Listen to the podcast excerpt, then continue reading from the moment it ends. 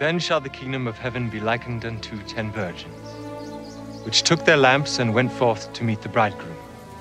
And 5 of them were wise, and 5 were foolish. They that were foolish took their lamps and took no oil with them. But the wise took oil in their vessels with their lamps. While the bridegroom tarried, they all slumbered and slept.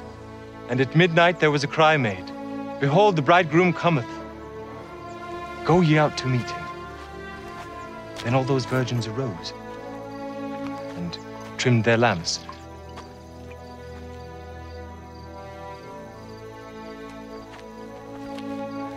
And the foolish said unto the wise, Give us of your oil, for our lamps have gone out. Not so, lest there be not enough for us and you. But go ye rather to them that sell, and buy for yourself.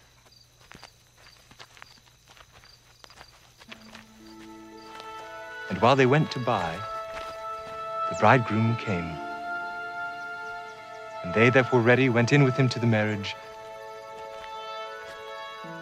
and the door was shut.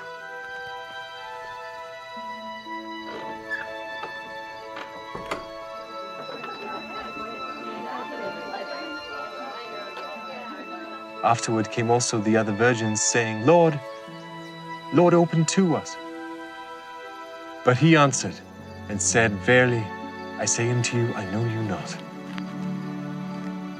Watch, therefore, for ye know neither the day nor the hour wherein the Son of Man cometh.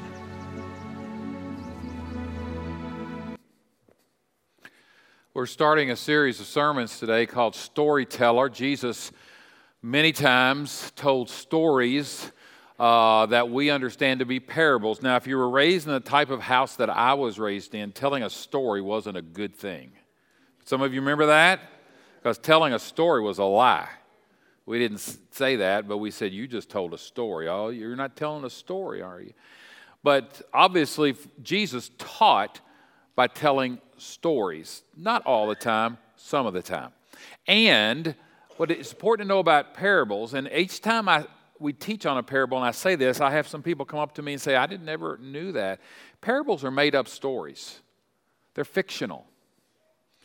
It's a story that Jesus made up to make a point, to illustrate something. When I was an 8-, 9-year-old kid in my dad's Methodist churches, I didn't hardly ever listen to anything he said except when he told a story, because they were interesting to me at that age.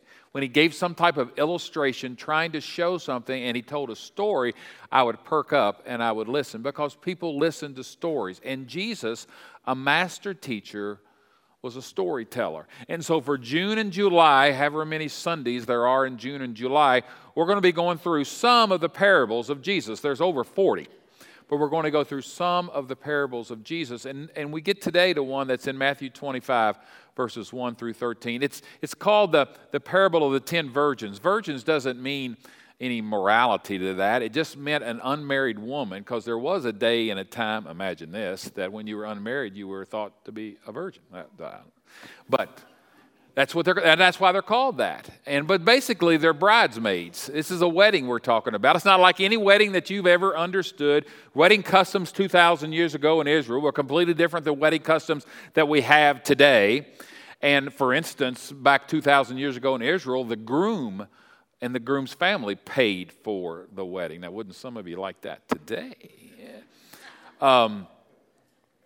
Also, during the wedding, it lasted like a week. And you never knew when the groom came.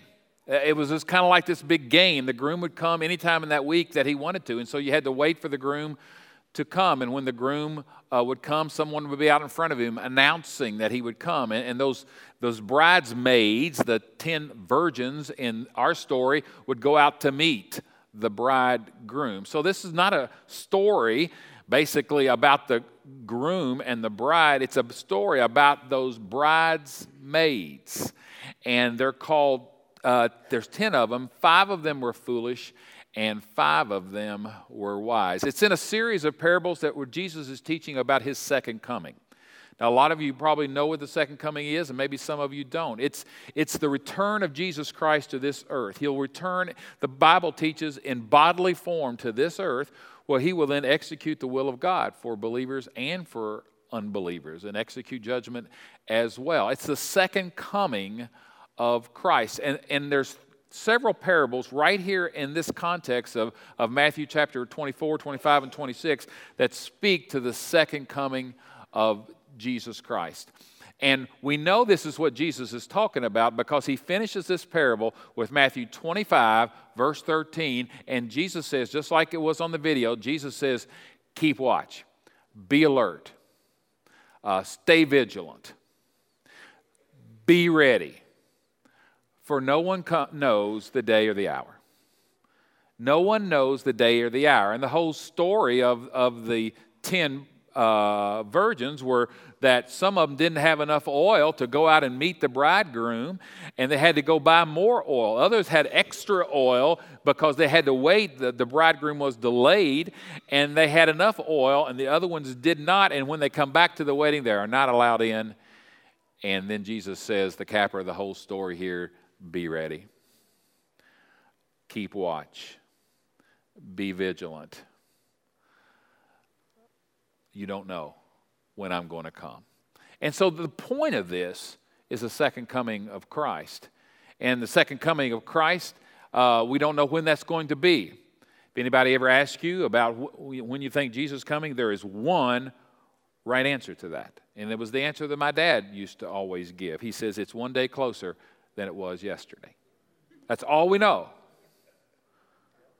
That's all we know. Okay, now I can always get an amen in a service if I say, well, you know, Jesus is coming soon. And somebody else say, amen, amen, read the Bible, he's coming soon. I don't know if he's coming soon or not, depending on what your definition of soon is.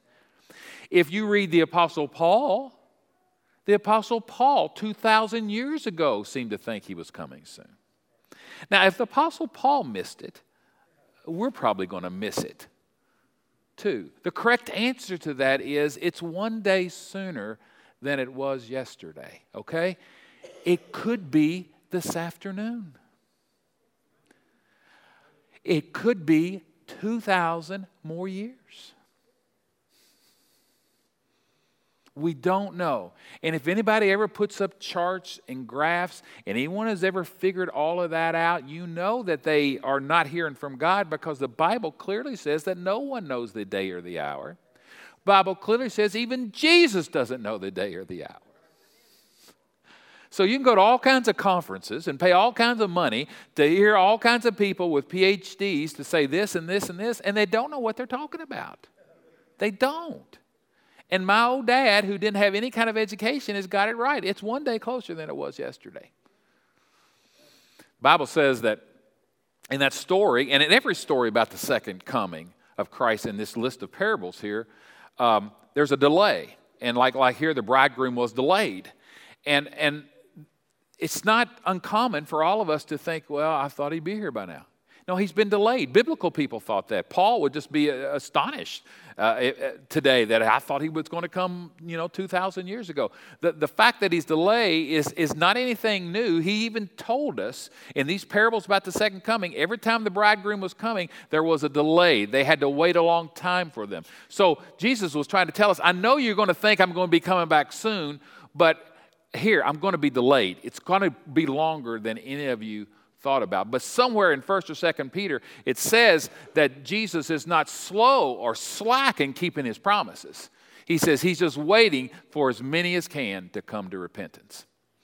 And so there's no question, this is about the second coming of Jesus Christ, and we don't know when that will be. But there's other application to this as well. Because death is something like a bridegroom Jesus coming as well. And we can apply this to death as well, and it's the same exact thing. That no one knows the day or no one knows the hour, and no one knows when our time is up. No one knows when the cancer will come or the medical diagnosis will come next week. And none of us know. And Jesus says, Be ready. Be ready. James chapter 4 something says, what is your life? It's a mist. It's a mist that happens just for a little bit and is gone. I don't know.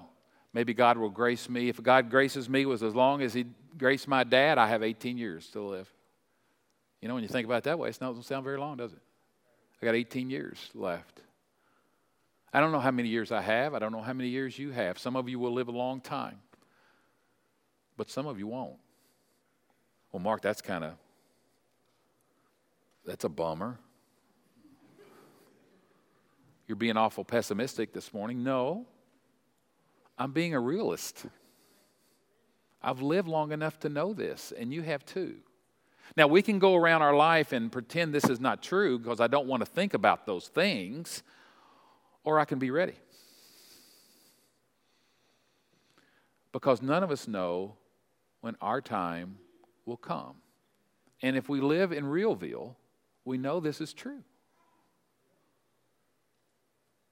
Most of you won't remember this, but 27 years ago, back in 1990, I was still a basketball coach, and I was aware of all things basketball, and there was a college in California, Loyola Marymount University, who had a player by the name of Hank Gathers, and he was one of the best players in all of the United States that year, was a candidate for the Player of the Year, would have been a certain lottery pick in the NBA draft, was a ferocious rebounder, would rebound at 20 and 25 rebounds per game, which is an unbelievable amount, and scored in the 20 points as well. So he was a tremendous basketball player. And that year of 1990, everybody who followed college basketball knew the name of Hank Gathers. Now, I know that's 27 years ago, and some of you weren't even born yet, but you just knew that name. But there's a reason a lot of you don't know that name now. And let's watch this video and find out.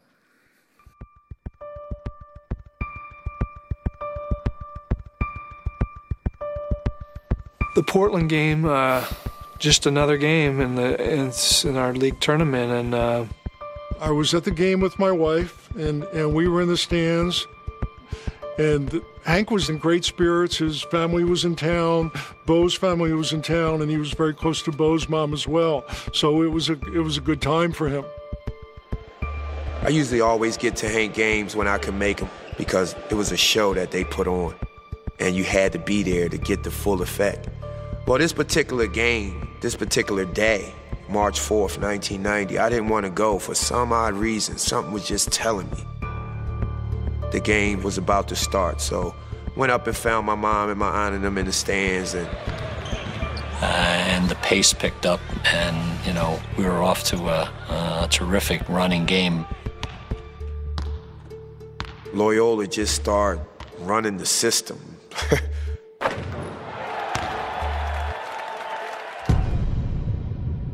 So Terrell throws Hank the alley hooper from half court.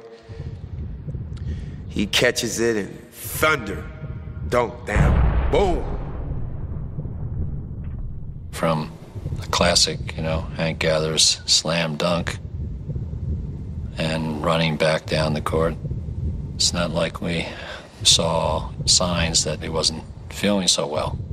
It just happened a split second.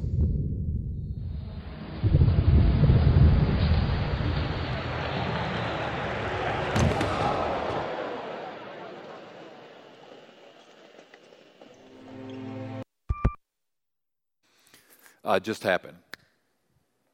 Split second. He was dead. That's why you don't know the name of Hank Gathers today.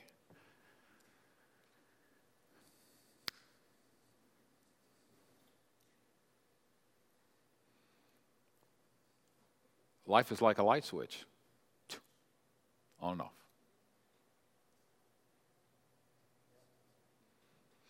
Be ready. Tomorrow is promised to no one.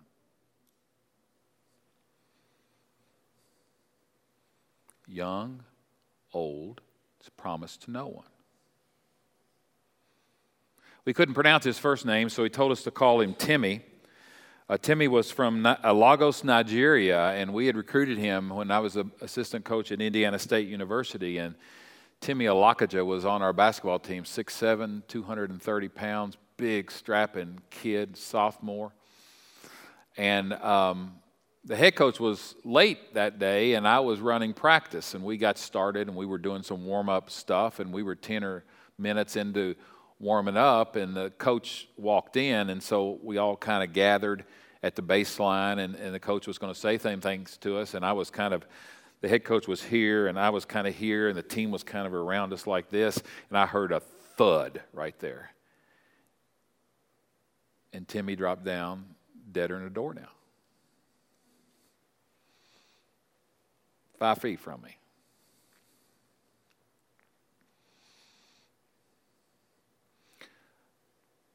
Keep watch.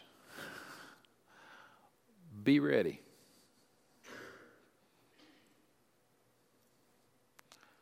You just don't know.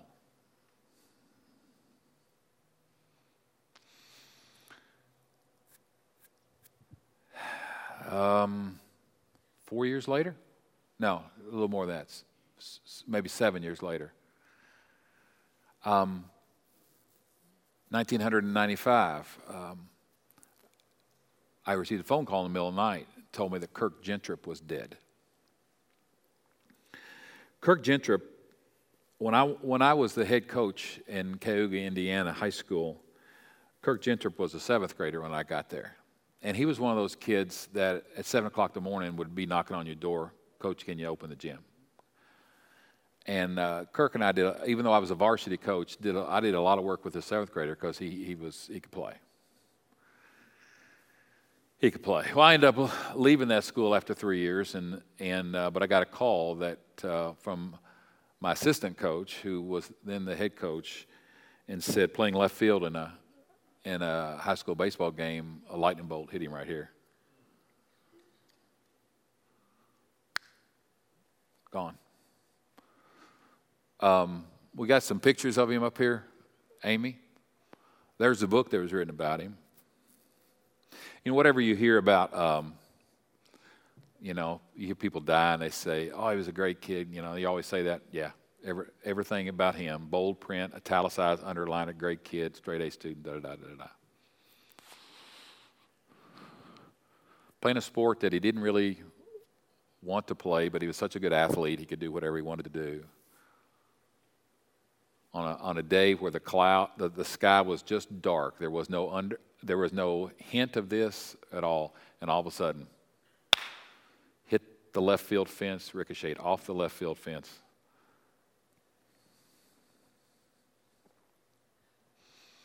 I got a couple more. That's a picture on his gravestone,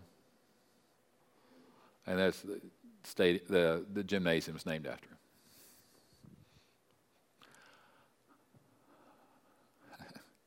You don't know.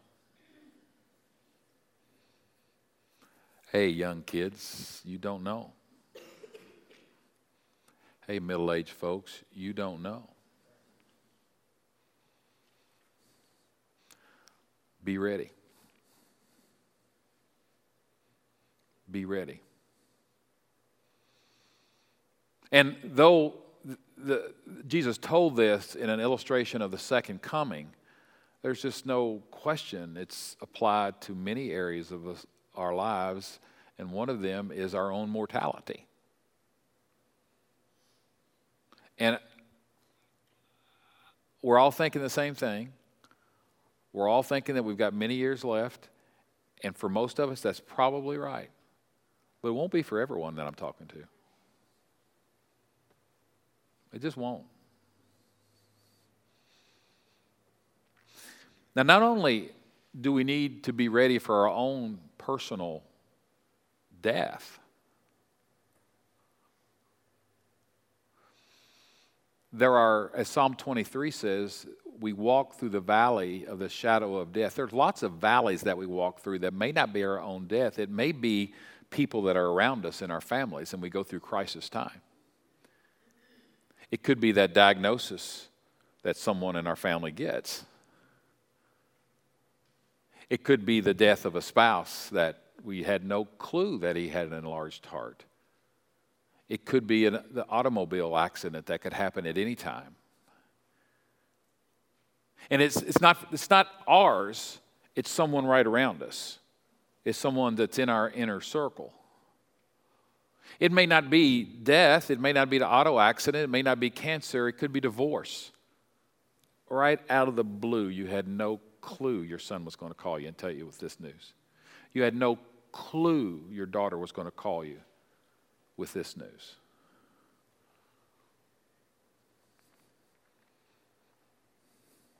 Loss of a job. Kids way off in a far country spiritually, doing all kinds of things that you never, ever taught them to do. You don't know when someone else's crisis is going to affect you dramatically. You know, the difference between the 5 wise virgins and the 5 foolish virgins, there was only one difference. Almost everything was alike. They were both excited. They were both waiting for the bridegroom to come. They were looking forward to his arrival. But the only thing that was different between the 5 that were wise and the 5 that were foolish is the 5 that were wise got extra oil. That's the only thing difference in the parable. And when they all went to sleep, that's no big deal that they went to sleep. They were waiting for days for this guy to come. So, I mean, you're going to have to sleep. And when there was finally announced, the bridegroom comes, and they woke up, there was 5 that were without because they hadn't brought extra oil. And that there was 5 that had extra oil.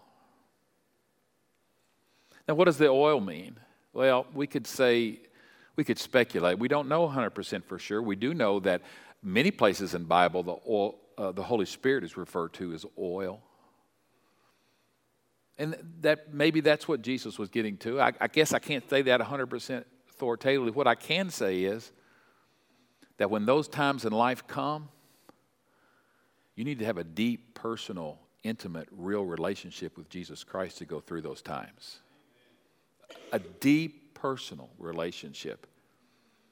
And to get through those times in life when the husband dies or the wife dies or the kid this or the divorce or the loss of job or whatever crisis comes around to you, a superficial, just waving your ticket to heaven, get out of hell free card type of relationship with Jesus will not do you. You will fall apart just like anyone that was an unbeliever will fall apart. So I encourage you this morning to do something that I've done every single morning that I've been in this pulpit for over 6 years now. And that's get more oil. Go deeper. Partake deeper of the Holy Spirit. Trust Him more. Go deeper into the waters of His grace. Go head over heels with Jesus Christ. Get more oil. Because when those difficult times come, and they will for all of us, you need that oil of the Holy Spirit. You need that oil of a deep personal relationship with Jesus Christ. You need that sustaining oil of the presence of Jesus in your life to get you through whatever crisis you're going through. Buy some oil. Get some oil. And in one way or another, I've said that every single Sunday I've been in the pulpit here. Go deeper. Go deeper. Difficult times are coming. Something's going to hit you sooner or later. I don't want you to fall apart.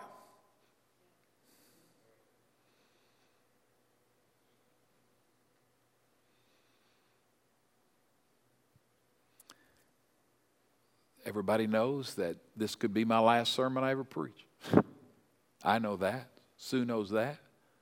My boys know that. And if this is the last sermon I ever preach, it'll be hard on them, of course. But you know what?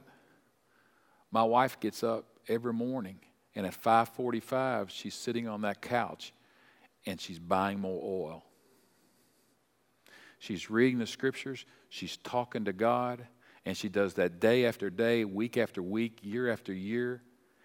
And at almost 50 years of age now for Sue, when crisis will hit for us, she'll deal with it.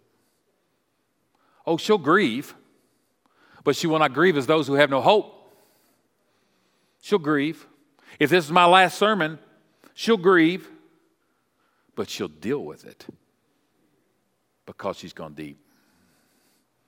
And she has a sustaining presence in her life that is more important than me.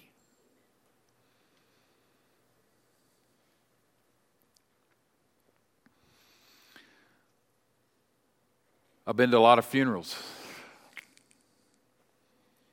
You can tell the difference, you know, between the funeral of a believer and an unbeliever.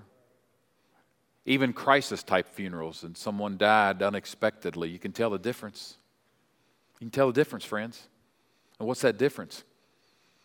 There's been oil bought. People have a sustaining hope. Last weekend, we went to see my aunt in assisted living in Maysville, Kentucky, and we went past my dad's grave, and it's been, I don't know, I probably haven't gone to Dad's grave for 10 years, I don't know. And we were walking away, and Sue goes, "Does that bother you?" And I said, "No, it really doesn't." Now, that can be mean or cruel or not compassionate to me, but I know where he is. I wish Dad was here. I wish he could see me as the pastor of this church. He'd get a kick out of that. But, you know, I know where he is. I wouldn't wish him back here. I grieve, but not as those who have no hope.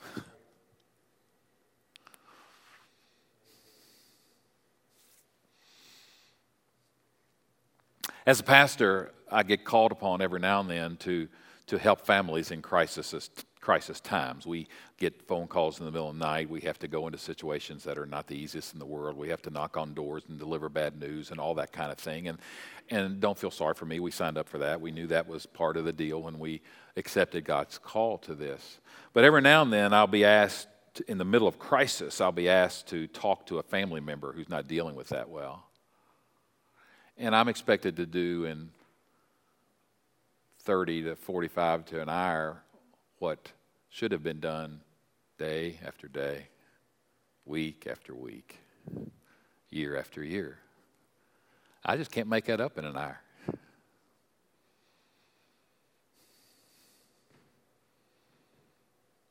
You should have discipled your daughter for the last 30 years. And I can't make up in 1 hour what should have been happening for the last 30 years.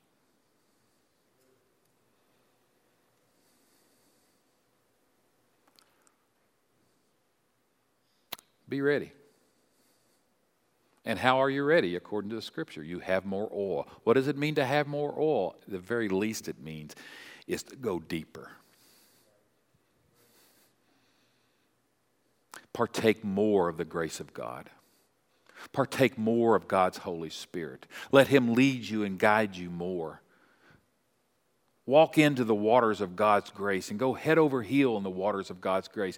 Be serious. It's not about waving my ticket to heaven. It's not about coming to Sunday school. It's not about just coming to church on Sunday morning. It's not just about being in a group. It's about a real, solid, personal relationship with Jesus Christ, one that brings a tear to the eye, one that you can speak about, one that you just you know. Get more oil.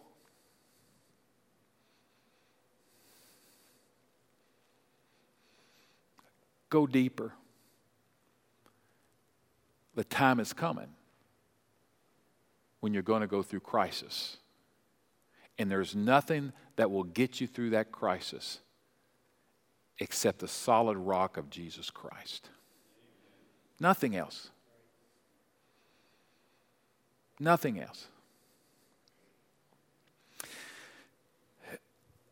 there's a bothersome exchange in this story, and I'm not sure if you caught it on the video.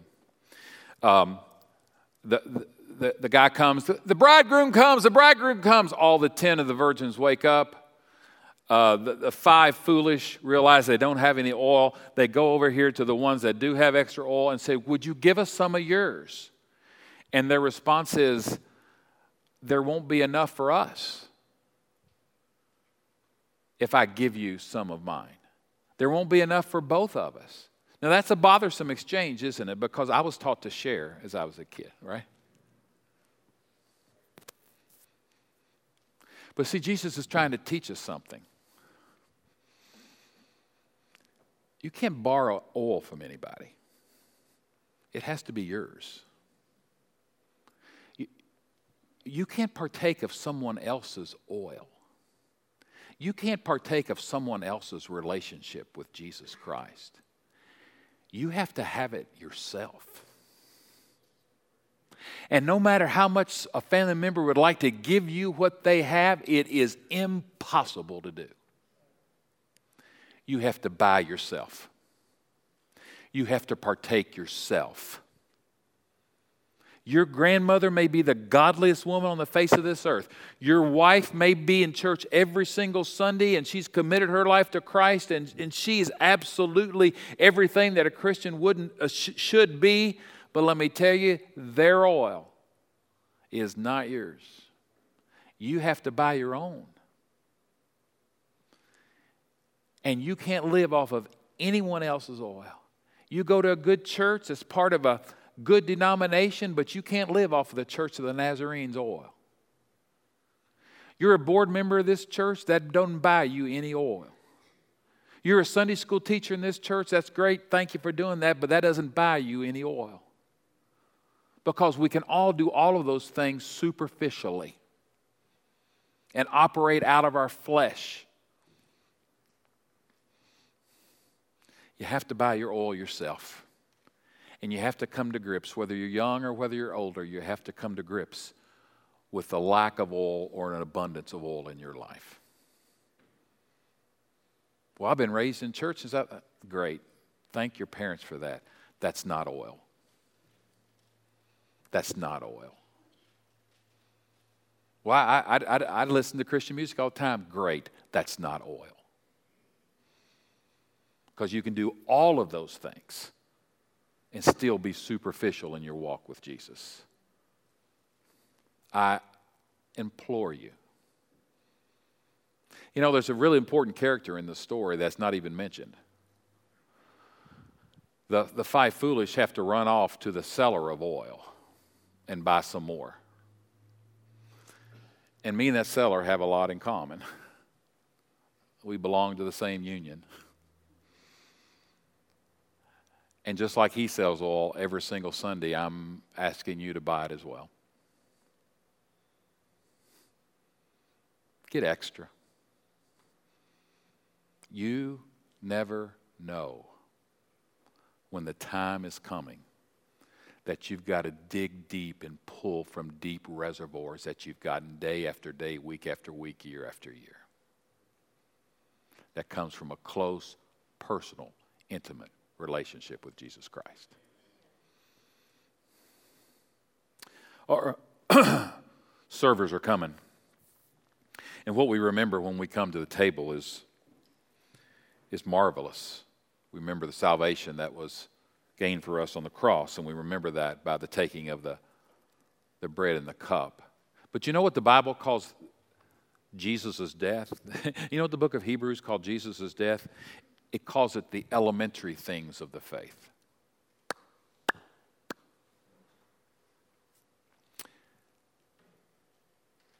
That you must go deeper than just the knowledge that Jesus died for you. You must go deeper than just a superficial knowledge of what the cross is and what Jesus did for you and that you're a sinner and you need forgiveness. The book of Hebrews says, leave the elementary things of the faith. 1 Thessalonians chapter 4, the Apostle Paul writes to the church that met at Thessalonica. Look what he says. As for other matters, brothers and sisters, we instructed you to live in order to please God. In fact, you're already doing that. Now we ask you and urge you in the Lord Jesus to do that more and more, deeper and deeper, closer and closer. I think I don't do anything to that passage of Scripture. Could you put it back up there one more time? I don't think I do anything to that passage of Scripture. And now we ask and urge you in the Lord Jesus to buy more and more oil. It's the parable of the 10 virgins. And it says, be ready. You do not know the hour, or you do not know the day. Father,